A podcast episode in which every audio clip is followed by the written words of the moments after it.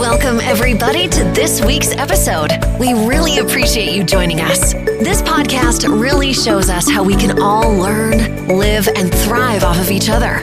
By sharing our knowledge through our conversations, we will impart some knowledge whilst learning ourselves how to progress even further. Here is your host.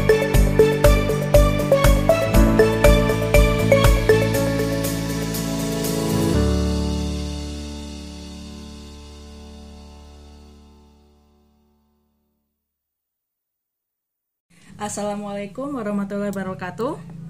Halo kawan-kawan, jumpa lagi dalam sharing sessions di podcast kita berdua. Nah, kali ini saya Luna Yusafitri sebagai pembawa acara podcast kita berdua edisi ketiga. Nah, saat ini podcast kita kedatangan tamu penting nih. Beliau adalah rekan sejurusan saya di hubungan internasional loh. Eh, jadi gimana kabarnya Mbak Clarissa Miranda? Halo, kabar saya alhamdulillah baik. Bagaimana dengan kabarnya Mbak Luna? Eh, Alhamdulillah saya juga kok Mbak. Agaknya cuaca di luar eh, studio ini kayaknya mendung-mendung gimana gitu, tapi harus tetap semangat ya. Alhamdulillah semangat selalu eh, apalagi di mana di masa pandemi yang sekarang yang tidak menentu dan tidak selesai-selesai. Nah makanya itu kita harus selalu jaga kesehatan, jaga imun, ya jangan sampai tertular COVID lah ya. Iya benar banget kita harus jaga kesehatan selalu sampai mendapatkan vaksin secara keseluruhan. Hmm, benar tuh benar-benar. Eh, Dengar-dengar kondisi COVID di dunia itu semakin buruk, ya. Iya semakin buruk. Apalagi di Amerika Serikat itu kan sampai jutaan itu korbannya ya. Eh, emangnya kasus COVID di Amerika Serikat itu apa karena banyaknya imigran yang masuk ke Amerika Serikat? Eh, khususnya imigran Meksiko yang apa yang sebagai negara yang berbatasan langsung dengan Amerika Serikat. Iya bisa jadi karena eh, banyaknya faktor imigran yang masuk ke Amerika dengan perbatasan darat yang mereka punya. Jadi mereka melalui perbatasan barat tersebut. Hmm, omong-omong tentang imigran, kapan hari kan di Amerika Serikat lagi rame tuh karena kebijakan Trump yang restrict di Amerika Serikat dalam menangani imigran, uh, terutama dari imi- imigran dari Meksiko. Memangnya di Amerika Serikat itu terbuka tah dalam menerima imigran masuk ke negaranya? Eh, setahu saya sih tidak ya, karena mereka tidak seterbuka itu pada imigran. Hmm, oh ya? Apalagi di era Trump ya, Mbak? Iya, benar banget. Eh, apalagi di era Trump itu sangat membatasi imigran, terutama imigran gelap dari Meksiko sendiri. Hmm, iya iya iya yang saya tahu itu dia emang membatasi banget sih imigran gelap apalagi dari Meksiko. Semenjak dia menjabat bentuk kebijakannya apa aja sih Mbak buat itu menangani eh, imigran gelap khususnya di Meksiko itu? Hmm, yang saya tahu juga sih eh, pada tahun 2017 itu Trump mengeluarkan sebuah executive order yang menetapkan kebijakan baru terkait imigran dan kontrol perbatasan terutama batas selatannya dengan Meksiko. Hmm, executive order itu apa sih? Executive order itu eh, dengan kebijakannya Trump untuk membangun tembok perbatasan antara Amerika dan Meksiko gitu, per- tembok perbatasan di darat. Wow, tembok ya. Emang itu efektif ya dalam menurunkan angka imigran gelap? Kalau menurut saya sih tidak efektif ya, eh, atau tidak mengurangi imigran gelap dari Meksiko. Eh, dan tembok tersebut itu banyak pro kontranya. Iya pembangunannya ya berarti Iya. ya. Iya sih pembangunannya itu kayak nggak masuk akal banget pas saya lihat di berita itu. Eh gimana ya? Apa bisa gitu loh membangun tembok segitu panjangnya kan pasti ya nggak ada yang ngawasin gitu loh segitu panjangnya perbatasan antara Amerika Serikat dengan Meksiko. Tapi kenapa ya? Kenapa Trump bisa tetap bisa menjalankan kebijakan tersebut? Apakah Trump terinspirasi dari sesuatu kah dari film atau dari mungkin dari pendahulunya atau gimana? Eh, setahu saya sih tidak, Eh, Trump tidak memiliki atau terinspirasi dari sesuatu hal untuk membuat kebijakan tersebut. Mungkin Trump ingin lebih membatasi imigran gelap, terutama dari Meksiko, eh, karena sebelumnya Presiden George itu juga melakukan hal yang sama, tapi dengan cara yang berbeda, yaitu membangun kawat berduri sepanjang 3-5 meter eh, tetapi tidak efektif dan pada era Trump ini meningkatkan pembatasan tersebut dengan cara membuat tembok sepanjang perbatasan antara Amerika sama Meksiko. Hmm, gitu kira-kira ada yang ngejaga nggak sih ya? Menurut Mbak Clarissa? Kalau menurut saya sih tidak ya, karena itu masih pembangunan juga. Tetapi ada beberapa wilayah itu eh, dijaga sama militer. Hmm, Tapi tidak semua perbatasan dijaga, hanya beberapa wilayah. oh. Gitu. Eh, terus itu kan baru yang pembangunan tembok yang di tahun 2017 ya. Terus kalau eh, kebijakan zero tolerance di tahun 2018 itu kan rame ya? Ke pas Trump lagi mengeluarkan kebijakannya itu itu gimana sih? Bisa dijelaskan nggak mbak? Secara mungkin jelas dengan bahasanya mbak sendiri atau gimana Eh, iya sih, eh, zero tolerance itu eh, merupakan kebijakan yang memisahkan antara anak mereka dengan para orang tua. Eh, jadi misalnya itu ayah mereka dari merupakan atau imigran gelap dari Meksiko eh, dan menikah dengan wanita di sana dan memiliki anak, maka eh, anak tersebut itu akan berpisah dari ayahnya karena ya ayahnya itu imigran gelap dari Meksiko yang telah dilarang sama US gitu. hmm kasihan banget itu kira-kira melanggar ham nggak sih? Kalau menurut saya sih ya melanggar ya, karena ya gimana mereka tidak ada kebebasan untuk eh, apa bertemu keluarganya, kebebasan eh, melakukan apa sama keluarganya, jadi terpisah gitu sama eh, ayah mereka atau orang orang tua salah satu dari mereka yang dari Meksiko itu. Eh, emang kira-kira dampak dari kebijakan itu tuh gimana pasti kan yang banyak yang ngecam ya Iya, eh, pasti pasti banyak yang ngecam, terutama dari rakyat eh, rakyat Amerika sendiri. Eh, dampaknya itu ya jadi seperti banyak kecaman Trump menerima banyak kecaman dari warga mereka karena memisahkan keluarga mereka dari Meksiko. Hmm, iya sih benar-benar benar. Sekarang kan dimisalin aja nih, kan kita di posisi si jadi si anak si imigran itu tadi, terus tiba-tiba dipisahin dipisahin dari ortu kita, mana mana nggak jelas juga kan apa alasan pemisahan itu apalagi dilakukan sama pemerintah. Ya pasti sedih lah ya dan marah. Iya, eh, saya pasti juga merasa demikian. Ya marah, begitu sedih karena tidak bisa bertemu karena sudah dibatasi sama tembok itu. Hmm, gitu kira-kira Trump apa nggak ngerasa gimana gitu? Maksudnya ngerasa bersalah atau gimana akibat kebijakan kontroversialnya itu? Eh, pastinya tidak sih karena setelah banyak kontra Trump itu tetap melaksanakan kebijakannya, tetap membangun melaksanakan tembok tersebut walaupun banyak kontra. nggak eh, emangnya ada negara lain? Maksudnya mungkin se- sekutunya atau negara yang lain yang mengkritik kebijakan Trump itu tadi sampai mungkin mengecam keras kebijakan Trump yang zero tolerance itu tadi Sayangnya sih eh, nggak ada ya kecaman dari kayak negara gitu, tapi kecamannya itu justru datang dari warganya sendiri, dari warga Amerikanya. Hmm, sayang banget ya. Padahal harusnya kan negara-negara lain itu bisa lah memberitahu Trump kalau itu tuh kontroversial banget gitu ya. Kan dan juga sudah memasuki ranah pribadi warganya. Ya kan? Iya, sangat kontroversial. Tapi tah nggak tahu ya kenapa tidak ada kecaman dari eh, negara lain gitu untuk kebijakannya. Iya, sayang banget. Terus kebijakan Trump ini yang zero tolerance itu apa masih berlaku sampai sekarang ya?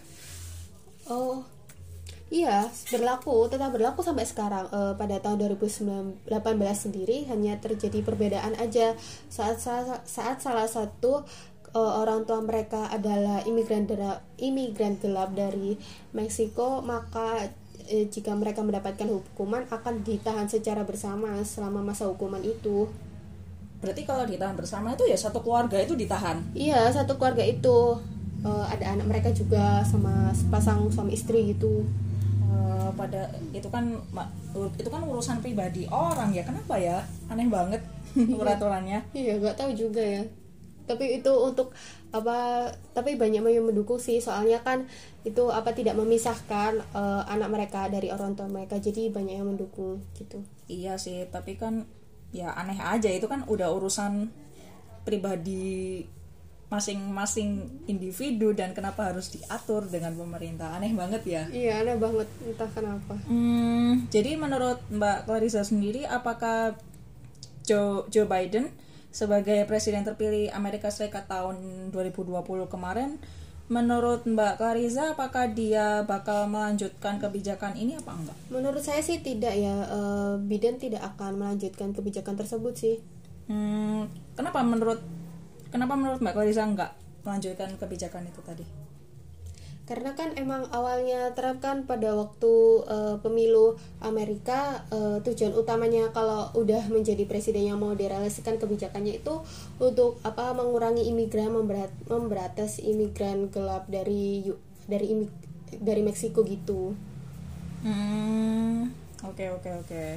Terus menurut Mbak Kariza kebijakan Trump ini bikin renggang nggak sih hubungan Amerika Serikat dengan Meksiko? Uh, setahu saya tidak ya karena uh, Meksiko itu banyak ketergantungan kegiatan impor juga dari Amerika banyak impor gitu dari Amerika kayak apa ya alat-alat gitu mesin-mesin atau apa pun gitu yang bisa diimpor dari Amerika jadi hmm. Meksiko itu apa kayak semacam pengekspor eh pengimpor paling besar di Amerika hmm emang Meksiko itu negara nggak maju ya berarti ya? Bisa dibilang nggak maju ya berarti? Bisa jadi. Hmm. Oke oke. Ya sih namanya masih butuh ya bakal dimaklumin sama pihak Meksikonya. Ya. Iya sih pasti begitu. Hmm, kira-kira apa ya yang mempengaruhi Trump sampai bikin kebijakan kontroversial seperti itu. Setahu saya itu Amerika Serikat itu terbuka banget loh sama imigran uh, di era terutama di era Obama khususnya mungkin ada sesuatu yang menuntut dia melakukan hal itu Menurut saya sih uh, Trump begitu karena sangat memperhatikan keamanan negaranya sendiri. Jadi jika imigran tersebut melalui jalur jalur legal, maka akan sangat diperbolehkan oleh Trump menjadi imigran yang legal di Amerika. Tapi jika melalui jalur ilegal tidak diterima oleh Trump. Hmm, istilahnya keamanan negara itu kan Homeland Security ya kalau nggak salah namanya. Iya benar banget. Oh oke okay, oke okay, oke. Okay. Ya, apakah imigran ilegal tersebut sangat merugikan Amerika Serikat sebenarnya? Iya. Iya, sangat merugikan, merugikan secara ekonomi uh, karena mereka itu memadati atau bahkan menempati kota kota-kota yang besar di US seperti Los Angeles, New York, uh, atau jadi gelandangan mereka di sana. Iya kan di sana kalau uh, menurut yang saya baca di berita itu banyak banget tunawisma gelandangan yang tersebar di jalanan gitu nggak punya rumah atau tinggal di mobil. Ya kan ya? Iya hmm, padahal mereka kan mencari suaka dan tempat keamanan dan mungkin di negara mereka mereka tidak ngerasa aman jadi memilih ke US apalagi kan di Meksiko kan banyak kartel-kartel gitu. Jadi kartel-kartel narkoba atau pencucian uang pokoknya lingkungan keras lah ya. Iya di Meksiko uh, lingkungannya itu mereka cukup keras ya buat kayak apa penyebaran narkoba kayak yang ilegal ilegal gitu.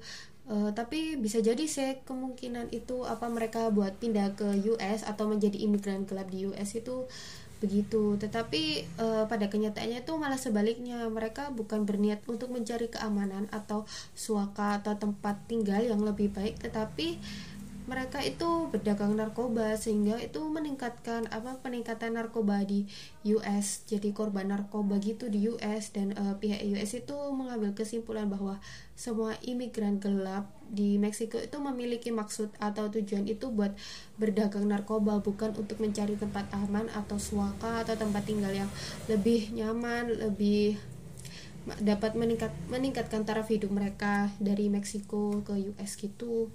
Hmm, hmm, hmm, hmm, benar-benar.